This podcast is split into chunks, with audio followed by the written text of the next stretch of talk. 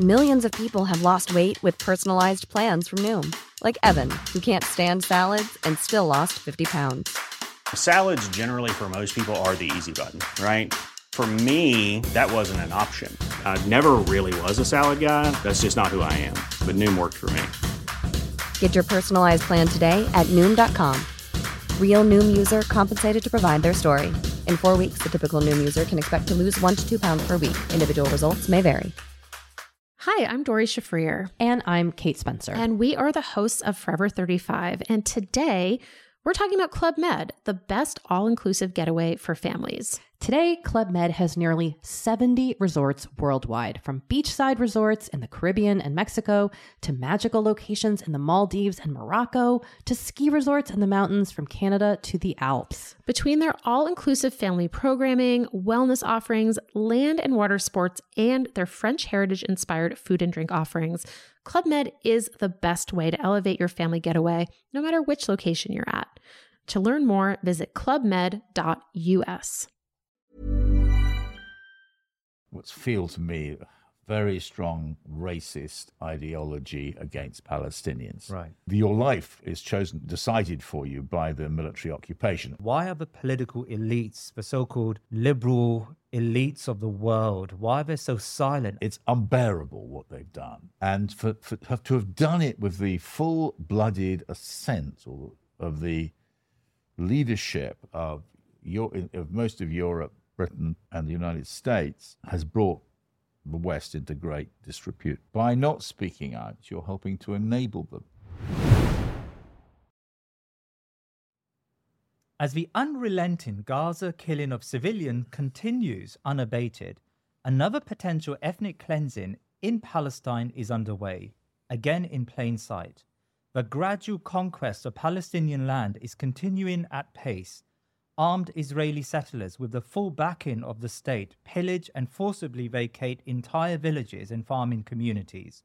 Yet the international community remains mute. This is ethnic cleansing on two fronts. Today, I have back on the Thinking Muslim journalist, author, and public commentator Peter Oborne, who has returned recently from a visit to the West Bank.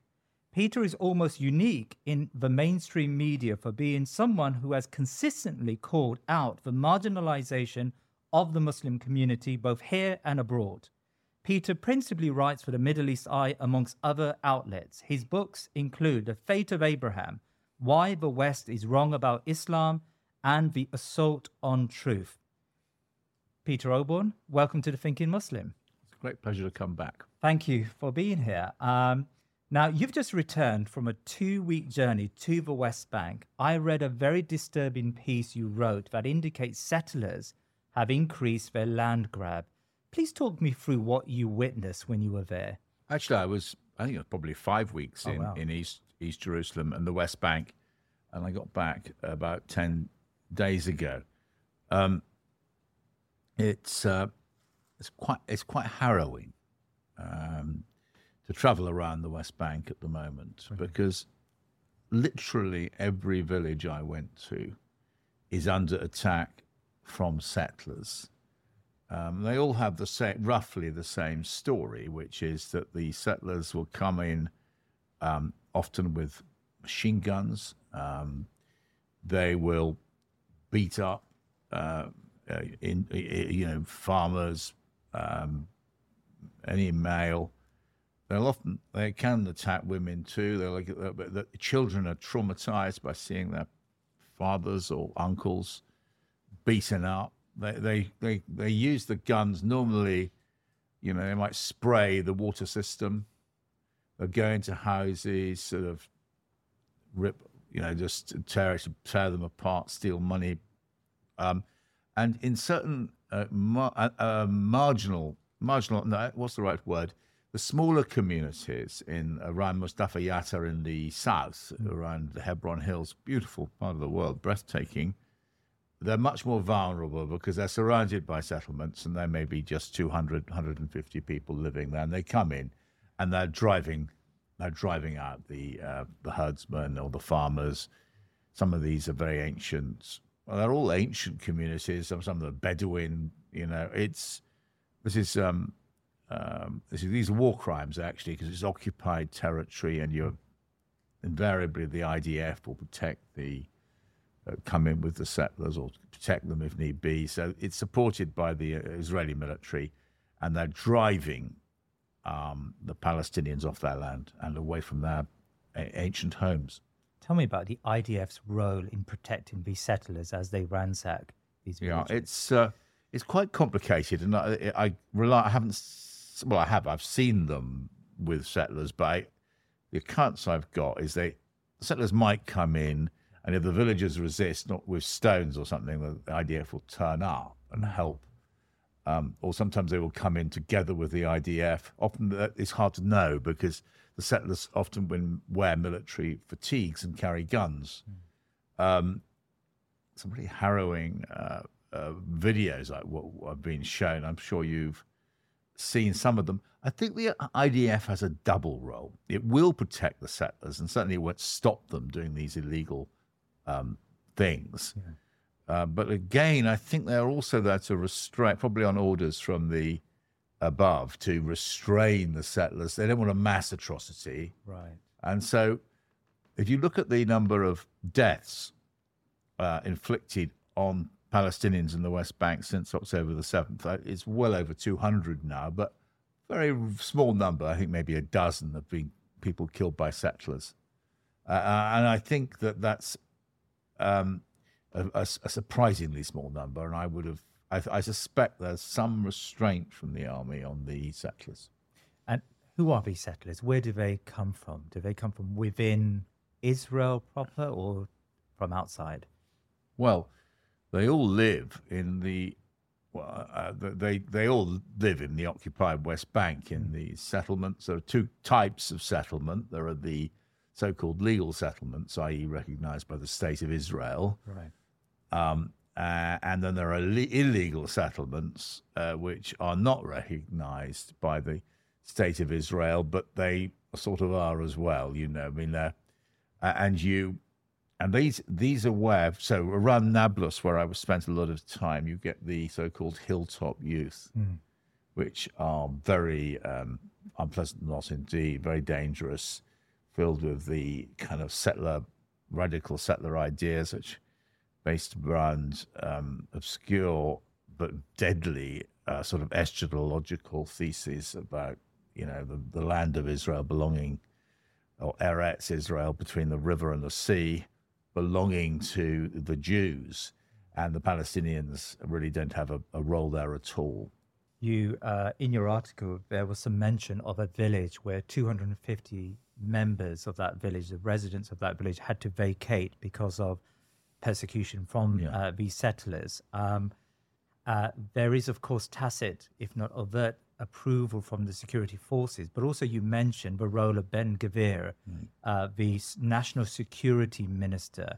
Uh, explain his particularly insidious role in this. The settlers have been particularly vicious since October the 7th. They've been driven by revenge. They've been driven, I think, licensed in some ways, just to sort of rampage. Yeah.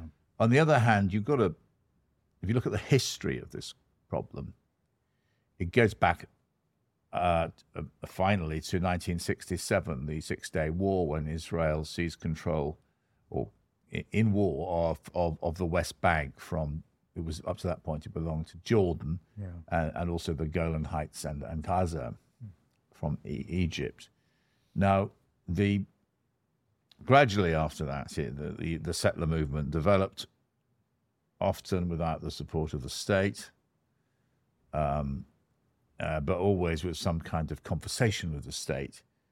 Uh, and in the last 20 years, a radical settler, very radical settler movement has, with a sort of basically a supremacist ideology that belong, land belongs to us, Yeah.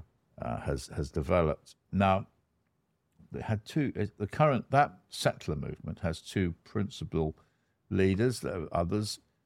Um, ben Gvir, who is um, head of the uh, so-called, well, it translates as Jewish Power, and This is a right wing party. well, I'd say yeah, right wing doesn't quite, you know, um, cover it. You know, it's is full of what I would say, what's feel to me, very strong racist ideology against Palestinians. Right.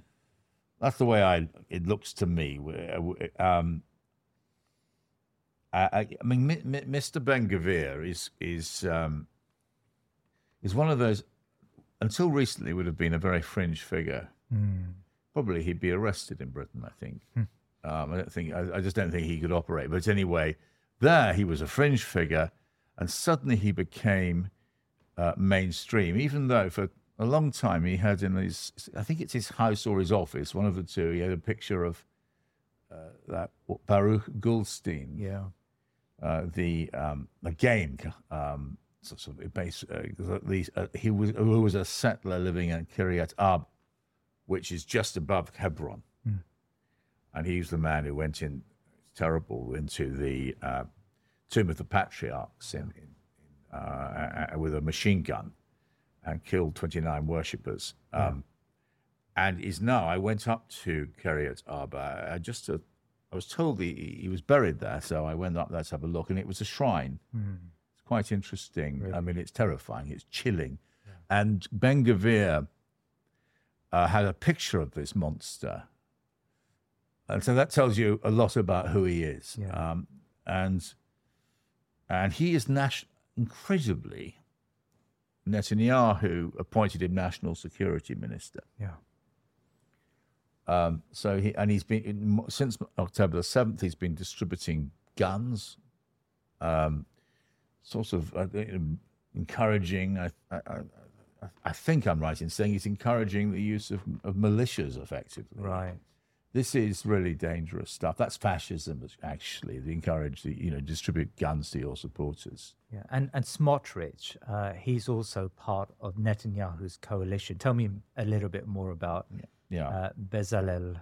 Smot- Bezalel Smotrich, Yeah. um, who who um, runs something called the Religious Zionist Party, Hmm. and really it's quite hard, I, th- without being an expert, to, di- to tell the difference between these two parties, which essentially maintain that uh, that not not just uh, 1948 Israel, but the uh, West Bank is is is Israeli or is Jewish. Um, and Smotrich, it like was a marginal figure, but in order to stay in power, Mr. Netanyahu um, himself, that's probably the most right wing, far right prime minister Israel has had, Yeah. got, got went into a, a, a agreement with the with the leader with, with Ben Gvir and Smotrich of these two settler parties, effectively, and having made Ben Gvir national security minister, he then made um, Smotrich the equivalent of the Chancellor of the Exchequer, Right. um, finance minister, but also uh, Smotrich held out for the role of civil administra- running the civil administration of the West Bank. Really. Now, that sounds uh, sounds rather a sort of unthreatening term, civil administration, but it, it, it's Orwellian term. Yeah. So you have to remember, uh, and I'm now using the language of every human rights group in the world, including the Israeli human rights organization B'Tselem. I'm sure, uh, sure there are some human rights groups which don't, but Amnesty, Human Rights Watch, B'Tselem, others say that this is an apartheid regime. Right. And on the West Bank, it's glaring. You, you have, uh, if you're Palestinian, you, you, you don't get the vote in Israel. You haven't had for uh, since 1967. On the other hand, uh, you you are under you are subject to the control of a military regime. Regime. You're under occupation, A- and uh, in in in, in la- the largest area of the West Bank, so-called Area C, which isn't really. You think of the lar- the rural parts of the West Bank. And they they determine whether or not you can build a house, and they'll put it down if you don't. Uh, what what roads you can use, um, what travel you have, etc. It's um, you, you your life is chosen decided for you by the military occupation, and that's so, but so- so whether or not you can build your house or the road you, you can use or whatever, It's part of the civil administration. Yeah. And that's what I mean by Orwellian. It's really the it's the civilian side of the military operation. You met with, I suppose, ordinary Palestinians who live in the West Bank, who live in Section C of the West Bank. Um, what impression did you get from them about how they are living their lives on a daily basis? Well, it's really. Uh, I, I I spent a certain amount of time in the south. Uh, as I say, these villages which are so threatened, Yeah. and the people. Every few days, the settlers would come into their village, beat them up, but burn their car, bulldoze their agricultural buildings, etc. Yeah. Tell them to get out, you know, and it's terrifying. I mean, it's, it's intimidation.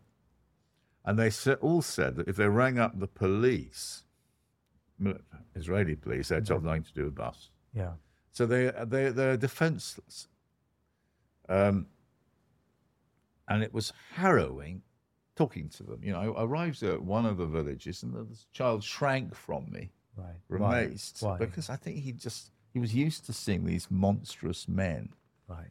turning up from the neighboring settlements and beating up his father or something. I mean, that was, I mean, it's literally grotesque. The, the, in they, these are very vulnerable communities. In uh, the, where I spent more time, which was in the villages around Nablus or Ramallah in the in the north of uh, the West Bank, the, the, the villages would tend to be larger, uh, and you can see that the settlers can't really haven't got the wherewithal at this stage anyway to drive out a village of three thousand people. Right.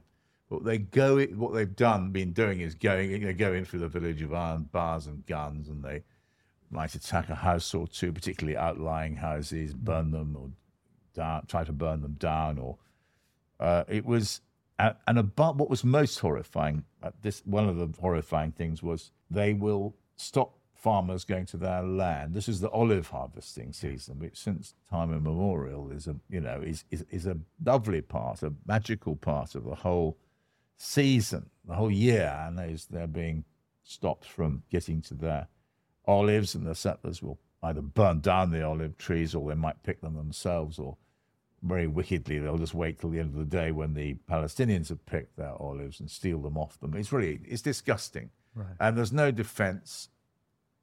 The Palestinian does try to stand up for himself. He's likely to be hauled away as a terrorist and see it's all court. I mean, it, it is grotesque. Um, also, noticed, I don't know if she's improved, the British Consul General, Diana Corner, she used to issue statements condemning um, particularly grotesque settler behaviour, supposing they, or IDF behaviour, that they shot dead a child, which they often do.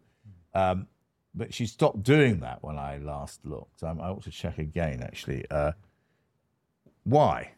Yeah. I mean, it's it's horrible. I mean, it's and I think this does raise the question of British complicity in all of this. Right. I mean, just forget about the wickedness of the Israeli state. Yeah.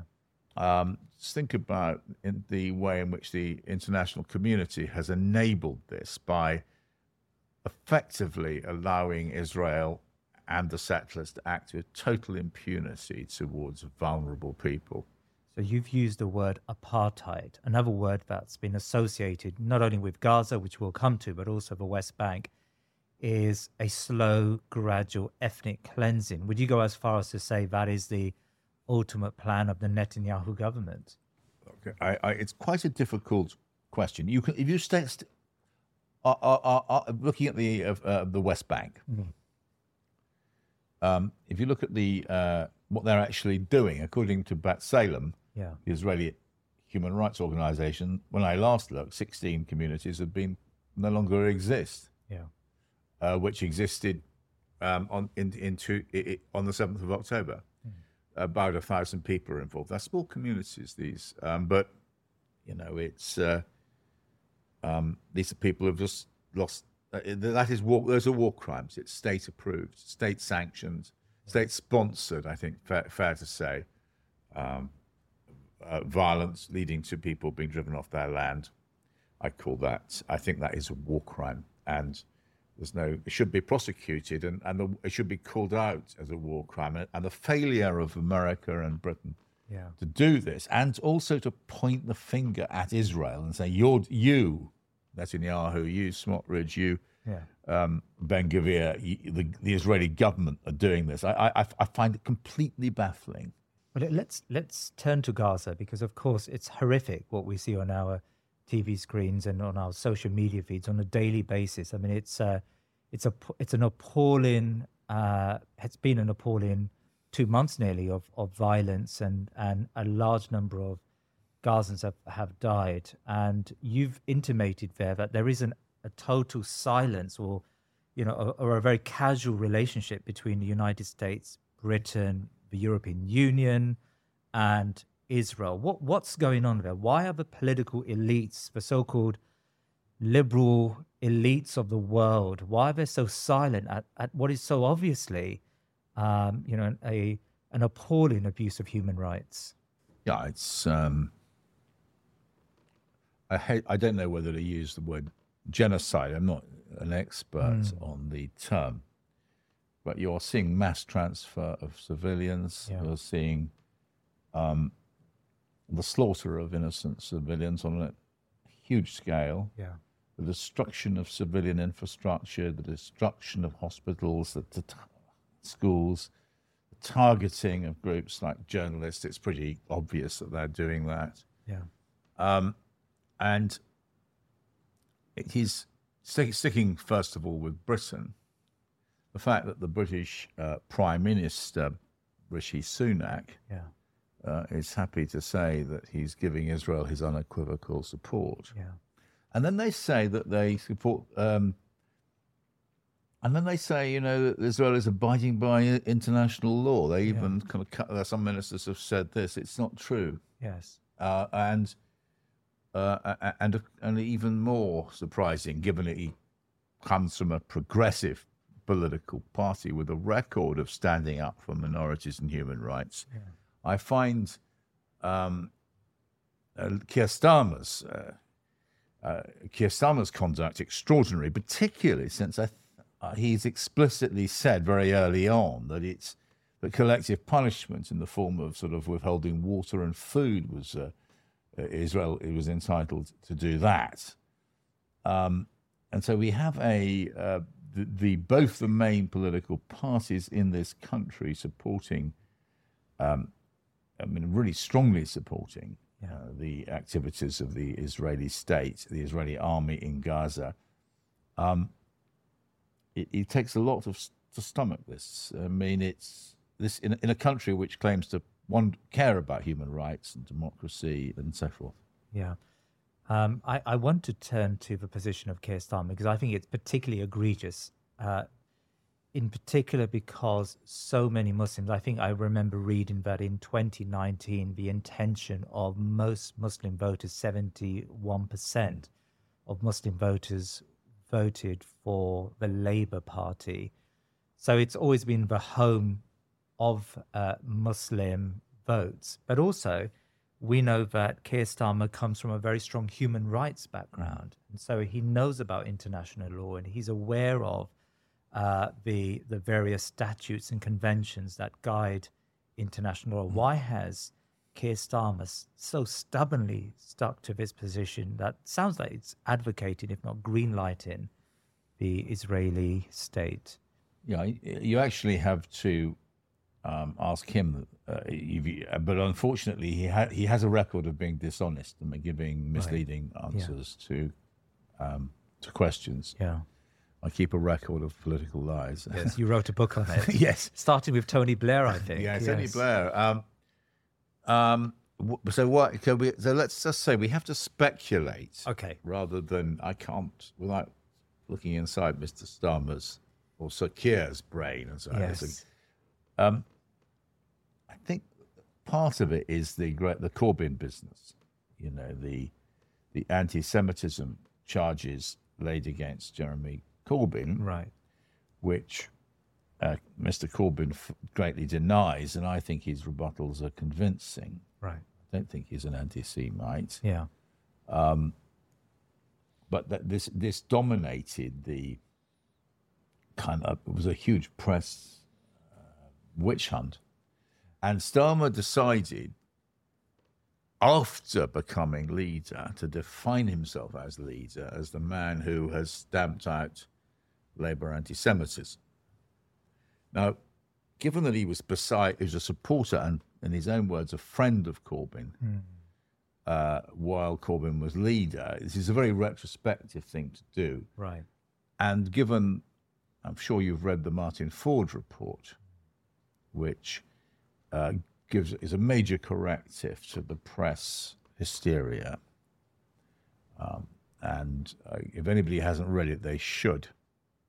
And it's quite damning, I think, by implication, at any rate, of Mr.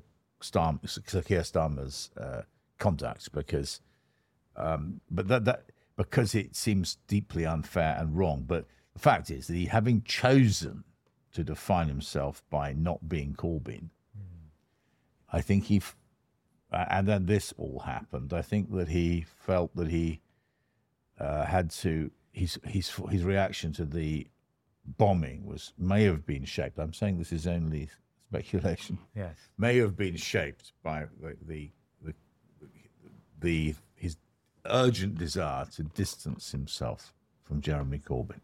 Yeah. Um, there is all, and the second factor, which may be equally important or more important, is Sir Keir Starmer is, um, I think he values his relationship with the United States. Right. All British political, anybody wanting to be British Prime Minister tends to do that. Yeah. Uh, and certainly his um, unlamented predecessor Tony Blair did. I mean, but this is the, some for some reason we, we do have a special relationship it's not a relationship of equals. Yeah. I mean, you know perfectly well if Biden had called for a ceasefire five weeks ago, Starmer and Sunak would have jumped to attention and done the same. Yes. At once. Yeah. They take the they take their lead from the United States. I think it's wrong. I think because Biden is clear, has been has been a mess. It does enormous discredit to the to the Western world. This yeah. blind support for Israel. This doesn't mean that you shouldn't condemn the atrocities committed by Hamas mm-hmm. on the 7th of October. And it doesn't mean that you shouldn't want war crimes investigations into what Hamas did, but you should also yeah. demand war crimes investigations into the, you know, the what's happened since with the Israelis. Um, and they've killed, what is it, probably six, we know 16,000, probably substantially more, probably yeah. more than 20,000 people, including, I mean, it's, it's unbearable what they've done. And for, for to have done it with the full blooded assent of the leadership of, your, of most of Europe, Britain, and the United States has brought the West into great disrepute. Hey, I'm Ryan Reynolds. Recently, I asked Mint Mobile's legal team if big wireless companies are allowed to raise prices due to inflation. They said yes. And then when I asked if raising prices technically violates those onerous two year contracts, they said, What the f are you talking about, you insane Hollywood ass? So to recap, we're cutting the price of Mint Unlimited from $30 a month to just $15 a month. Give it a try at mintmobile.com slash switch. $45 up front for three months plus taxes and fees. Promo for new customers for limited time. Unlimited more than 40 gigabytes per month. Slows. Full terms at mintmobile.com. Millions of people have lost weight with personalized plans from Noom. Like Evan, who can't stand salads and still lost 50 pounds. Salads generally for most people are the easy button, right? For me, that wasn't an option. I never really was a salad guy. That's just not who I am. But Noom worked for me. Get your personalized plan today at Noom.com. Real Noom user compensated to provide their story. In four weeks, the typical Noom user can expect to lose one to two pounds per week. Individual results may vary. Peter, you care a lot about the rule of law and about justice. And I know from previous discussions with you that you believe there are very strong institutions in these countries that uphold these very valued, let's call them liberal democratic values. But then there is a question about how the worthiness or the efficacy of these values or how they're presented now to the rest of the world. Um, I interviewed the former head of Al Jazeera, Wadah Khanfar, Yeah. uh, a couple of weeks man, back. yeah. Uh, uh, excellent. And he uh, argued that uh, Gaza uh, symbolized something greater. It- It's almost like a, the graveyard for liberal values. Like Western values are now no longer going to be supported or seen by those in the East or those in the South uh, as as values that are that are that are worth upholding for them. I mean, do you think that this is going to the, the whole Gaza episode is has irreversibly, you can say, uh, damaged the West and its value system? I've been following um, Western foreign policy now for a long time, and so none of this is a surprise. Right. I mean, you know, if you think go back to the Iraq invasion in 2003, that was an illegal invasion Yeah. based on fabricated information, Yeah. and um, so I, I, I, I, I, and I, it's very easy, it's very convincing to make an argument that the United States and Britain have, have been rogue states, to use terminology used against people like Gaddafi and Saddam Hussein, etc. Yeah. Um, nevertheless, I, it was very moving being in um, East Jerusalem and in the West Bank. People would say to you, you know, I, you know, I used to look to the West. I thought that they were on our side. They would bring us some justice, and no, that's just gone. Right. Uh, and that's what Palestinians who really did believe and like, love, in, I think the the West in many ways, now feel that this is uh, this isn't the can't be the case anymore. Uh, and I, you know, one thing is obvious: if you're looking towards a conclusion of all of this, uh, America is wholly unfit to have any role in the future of. I'm not saying it won't have a role. It's just unfit to have a role. It's completely biased you know, it's, it's been held up as a mediator for peace for ages, you know, and it's played it, you know, in Camp David and so on, and it's not. It, it is not a. It is not a fair player. It's on the other. It's always with the Israelis. Cannot be trusted by any Palestinian. Well, what's your perspective on the position of Ursula von der Leyen from the Ursula von der Leyen from the European uh, Union Commission, the president of the Commission, who again was very. I mean, her position was, you know, probably even more firm than the Biden position, and uh, she, you know, came across as very pro-Israel. Now, the European Union has historically, at least, been a, a great funder of of uh, of people of Gaza and has taken a slightly more nuanced position uh, towards Palestine. Um, why do you think such uh, illustrious liberal institutions like the European Union have so succumbed to uh, the Israeli narrative? I I don't understand it actually. Yeah. Uh, uh, you've got to look at the way. I think in Germany, for very obvious reasons, the Holocaust is overcome with national guilt, Right. um, and I, I, and that's easy to understand. They banned demonstrations in Germany for pro-Palestinian demonstrations. It seems. They shouldn't do though. I Yeah. mean, it's uh, but you, they are overcome. It is some. In the case of Britain, something has changed. I mean, I uh, um, there used to be quite a fair-minded or even-handed discourse about it, about Israel, Palestine, um, in the Conservative Party, uh, partly shaped by there may have been an element of anti-Semitism. There's no question there was anti-Semitism in the Conservative Party, and probably still is actually, but there was. Yeah. But there was also the experience of, um, you know, the the the Jew, Jewish terrorism as it was seen by the British at the time before independence for, in 1948 was aimed, you know, against British targets. Yeah. King David, you know, the explosion of the King David Hotel, pro- pro- campaign of assassination, attacks on horrible attacks on British soldiers in the Mandate Palis- Palestine and so on, Yeah. aimed, aimed at driving the British out. But also, I think there was just a general fair-mindedness. So, you, in, I think I've right in saying in 1973 war, for instance, the British wouldn't had, had an embargo on arms to either side. Um, Thatcher, who's was pro, very, very, very philo-Semitic and very um, pro-Israel, but he was always happy to condemn or ready to condemn um, Israeli atrocities.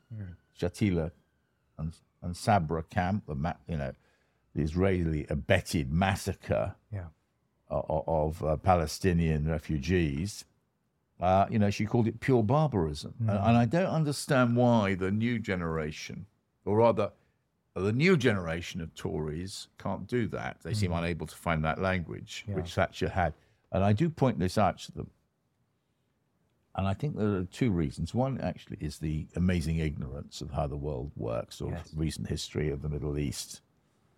Um, and I think one has been the terrific success of the Israeli lobby in Parliament, in particular the Conservative Friends of Israel. Very perfectly honourable objective, by the way, to put the Israeli point of view. Uh, But they have had it. I think they've been a bit too successful in a way for their own good. Because if um, I think a real friend of Israel would criticize Israel if I was them. I mean, they, I asked them, have you ever criticized Israel for anything? No. You know, not Sabra and Shatila, not, uh, you know, the horrific attack on Lebanon in 2006, not the, no, they haven't, uh, you know, not the basic, the new basic law, not sort of creeping, no, no settlement. No, they won't, they criti- they've not criticized anything. Yes. And I think this is they've been so they've been, they've convincingly made the case to the many conservative MPs, the great majority it seems, that Israel is you know plucky little Israel, surrounded by enemies, the one shining beacon of democracy and human rights in the Middle East. Yeah. Um, they're entitled to make that case, but it's it has lent. I think it has meant that Israel, Israeli leaders have a sense of impunity. They've been given it. Never forget, and a very good example of this, terrible example actually, is was Boris Johnson when he was prime minister. The two, two years ago, wrote a letter to the to the Conservative Friends of Israel, saying, "Look, uh, we won't, Britain would not support any war crimes investigations into Israel's conduct." Well, you're saying just uh, carry on killing that, really, aren't you? And, uh, and so I, I think that they a candid friend of Israel, which Britain, say Maggie Thatcher was prepared to be, would say if you if you step beyond a certain line, you say look, you call them out, no, no, and that's going to be investigated, and the perpetrators will find themselves at the Hague and so on. That would be. Um, that would be the proper way of dealing with it, and it would have might have helped uh, Israel evolve in a different way. Can I return back to the Labour Party and, in particular, the position of many of the Muslims who are representatives in the Labour Party? I think something that a lot of the Muslim community have been quite disturbed by is just how many of those Muslim representatives have been ready to toe the line. I mean, Shabana Mahmood comes to mind. She's the MP for Birmingham Ladywood, policy director of the uh, Starmer campaign in 24. Uh, again, you know, very silent over Gaza, even though historically she has had a pretty good record on Palestine. Um, there is this growing feeling that the Labour Party structurally is really not going to stand up for causes that Muslims uh, feel strongly about, in particular international causes. Um, what accounts for uh, the inability of these representatives? I mean, Ladywood is, is is ranked in the top five of Muslim concentrated constituencies in the country. What accounts for their complicity? I suppose is the word uh, when it comes to such horrendous crimes. I agree with the term complicity Yeah. because by not speaking out, you're helping to enable them. Yeah, You're making it easier for Israel uh, to commit them yeah, without being held to account. And as the, uh, you know, everyone thinks Starmer's going to be the next prime minister. And so the next British prime minister, whereas Sunak is seen as, as increasingly as some form of Yes. great mistake. and uh, the, you know, so, so Starmer's got a lot of power, even though he's not in power. Yeah. And so were he to have reacted in a different way, um, as Jeremy Corbyn would have done, not Tony Blair. I think Tony Blair would never Yeah. uh, criticize, if I'm right, criticize Israel. No. Um, but uh, uh, but um, earlier Labour leaders, for sure. Yeah. I, I think, again, I talked a little bit earlier on about the legacy of the Corbyn years and the charges laid against Corbyn uh, and the way that Starmer has, has sought to shape himself, Right. to define himself against Starmer. And he has got a an authoritarian leadership style. He's sought to build himself up as a sort of man who can't be challenged. Hmm. So it's partly that. But it's morally, many people think this is morally disgusting. Yeah. And I think you can draw co- comparisons with Labour in 2005, can't you? When Tony Blair, going to war against Iraq, um, offended many Muslims in Britain. Yeah. Uh, and with- they've almost been a Labour bloc, haven't they? The Absolutely. the I think the largest block probably Labour have from any ethnic community. Yeah. Um, then that leads me to what I sense on the ground, and I could be wrong. I've got a partial sense, but the feeling I get from the Muslim community, and that was backed up by a census, uh, a, a survey recently by the Muslim Census Group, which indicated that if an election took place tomorrow, only five percent of the Muslim community would vote would vote Labour, and that was from a thirty thousand sample of of uh, of um, uh, of uh, in their survey. Um, I yesterday was at a meeting in Ilford North, Wes Streeting's constituency. He's got a 5,000 majority. And there is a strong groundswell of opinion there that we need to stand against Wes Streeting, uh, who's, of course, the Shadow Health Secretary and, and is sort of a leading light within the Labour Party. Um, the impression I get is they want to put forward an independent to, to fight him using the Muslim and the, the wider community vote. Um, I suppose I've got two questions there. Firstly, is that a wise thing for the Muslim community to do in the sense that would it lead to greater, I don't know, marginalization of the Muslim community? And do you see that strategy of putting forward independence ultimately successful in a in a system like ours? To answer your first question, Yeah.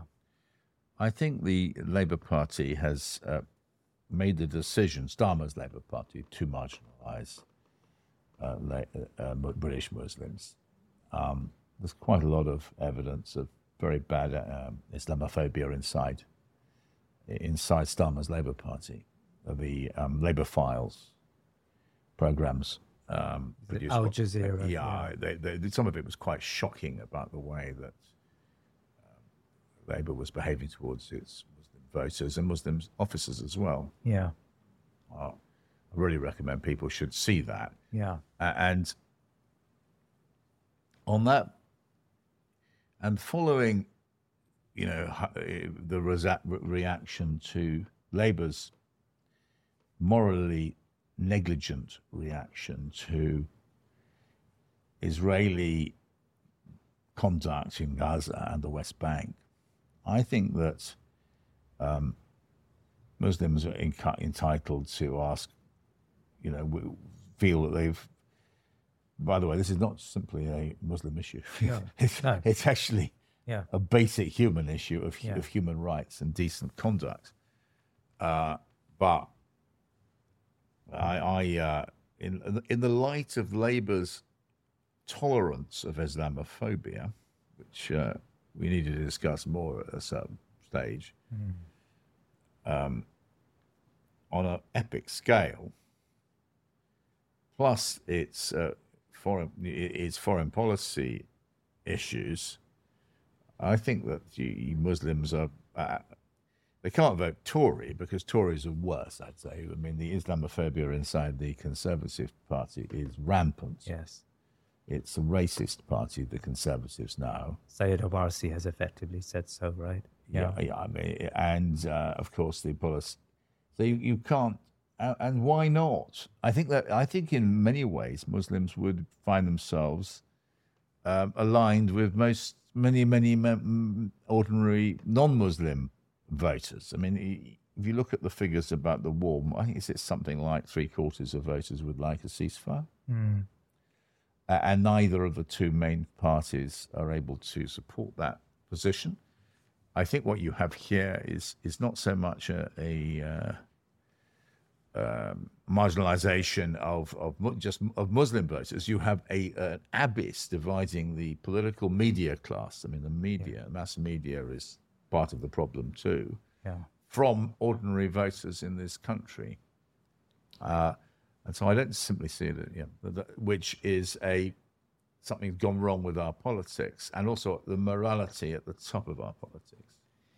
Can I finish with um, uh, a question about the Conservative Party? Now, I remember back to our interview last year, you see yourself as a traditional conservative. And in, in so many ways, uh, traditional conservatives like yourself or Ken Clarke have been sort of forced out of, of the party. I know you're not a card carrying member, but but forced out of, of that broad church that was the Conservative Party that brought together traditional One Nation as well as uh, more right leaning conservatives. Um, it seems to me that after the next general election, the party will lurch even further to the right, maybe with a Kemi Badenoch or even a Suella Braverman mm. leadership. Um, do you feel that uh, conservatives like you no longer have a home in the Conservative Party for the near future, or even further future. Yeah, I, I've been thinking about this quite hard. Yeah. And actually, the events of the last week have uh, hmm. really clarified this yeah. this issue. So you are now having a a battle for the the leadership of the, or the heart of the Conservative Party going on in office, but really with an eye, I think, to when after the next election yeah. has been lost. Uh, and on the one hand, we have um, bad, uh, sorry, Suella Braverman. Mm. Migration is, is is the great issue. Yeah, which has been identified by the far right. Right. And Suella Braverman is clearly putting herself forward as the leader of this. Uh, she got a very important new ally in in in uh, Jenrick, Robert Jenrick, the, who resigned. Yeah, yeah, the immigration minister who resigned. So you've uh, you're going to have. I uh, there's talk of an of a of an, a, a, a bid to unseat uh, Rishi Sunak. I don't think that will happen. No. Uh, um, but after that, after uh, after an election defeat, that is going to be a huge battle. Yeah. And if the bad if the Braverman tendency wins, I think the Conservative Party will actually cease to be, well, it will be able to keep the name Conservative, which is very important because it legitimizes, but its nature will be like the National Front, really? Front National in as France. As bad or, as that. Yeah, yeah, really? or AFD in Germany, or um, it'll be a far right uh, party. Um, very frightening it, it will be proto-fascist. Yeah. Without not every element of fascism, uh, you know, the fascism encouraged the street violence, but Braverman came quite close to doing that. Uh, was playing with that anyway, yeah. uh, with her disgraceful remarks about the uh, the marches a few weeks ago. Yeah. Well, actually, one one very final question. Um, Last year, I asked you a very similar question about Muslims here, especially young Muslims who've decided that maybe Britain is just not their long term home. And there is a movement of, of Brits, of British Muslims moving to moving abroad, sometimes to other Muslim countries like Turkey, maybe even Eastern countries beyond beyond Turkey. Uh, that may not be Muslim countries, but just moving away because of the hostile environment they find themselves in. I again, and I've noticed in the f- last two months over Gaza, that feeling has intensified mm. because not only is the environment hostile, but also the political class is obviously not responding to what they see to be a, just a, a, an obvious sentiment that everyone should believe in. Uh, we're against genocide and against uh, you know such such mass slaughter.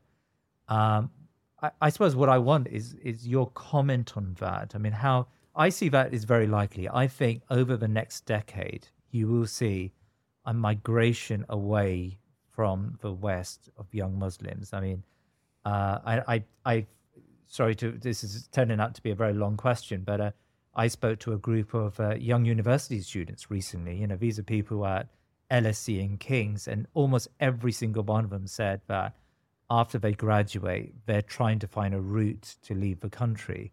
Um, so I think it's a it's a very uh, unexplored phenomenon. Um, but but but yeah, I would like your comments on that, um, Peter. Yeah, well, first of all, it's very distressing. Hmm. I mean, I, I hadn't I hadn't heard that. Yeah. I mean, not. I think in a, in the way you described it.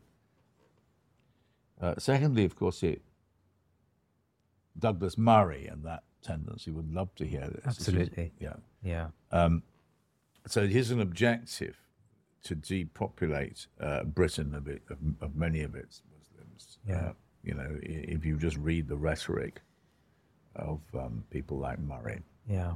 Um, it makes sense because I, I, I mean, my, I Miss Sayeeda Warsi in her excellent book has a called it the enemy within. Yeah.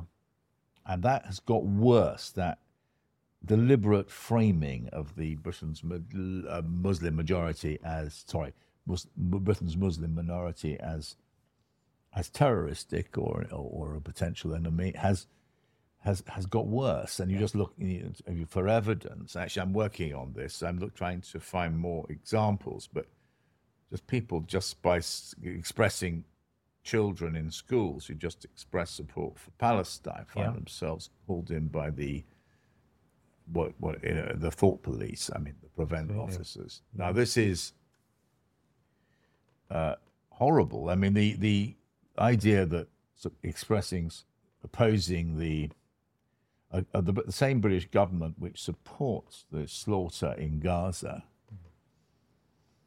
um, is at the same time targeting people who oppose, who, who are calling for a ceasefire, is, uh, and the, the, British media shares a lot of that. It supports the, it supports Israel and Gaza, but it portrays people that went on the marches as, as hate marches. They they've got their priorities all wrong. It isn't.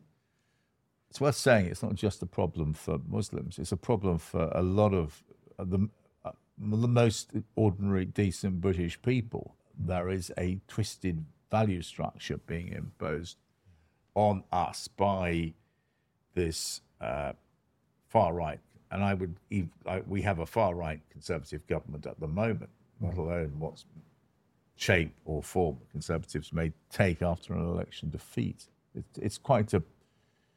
We have a fight for liberal democracy on our hands at the moment, and I would um, I, would ask your friend, friends you were talking to to reconsider simply because I want to join them in their fight for British values because that's what they want. That's what they're fighting for is British values against a government which is increasingly anti-British in the sense that Britain has always stood up for, embraced minorities, whether they're ethnic groups or religious groups. I mean, we've had this long, wonderful battle to include people in our society and to suddenly start excluding them. Hmm? Yeah. Peter Oborne, it's been wonderful, as always, speaking to you. Thank you very much for your time today. Well, thank you. I'm, it's a very serious conversation. Please remember to subscribe to our social media and YouTube channels and head over to our website thinkingmuslim.com to sign up to my weekly newsletter. Jazakallah khair.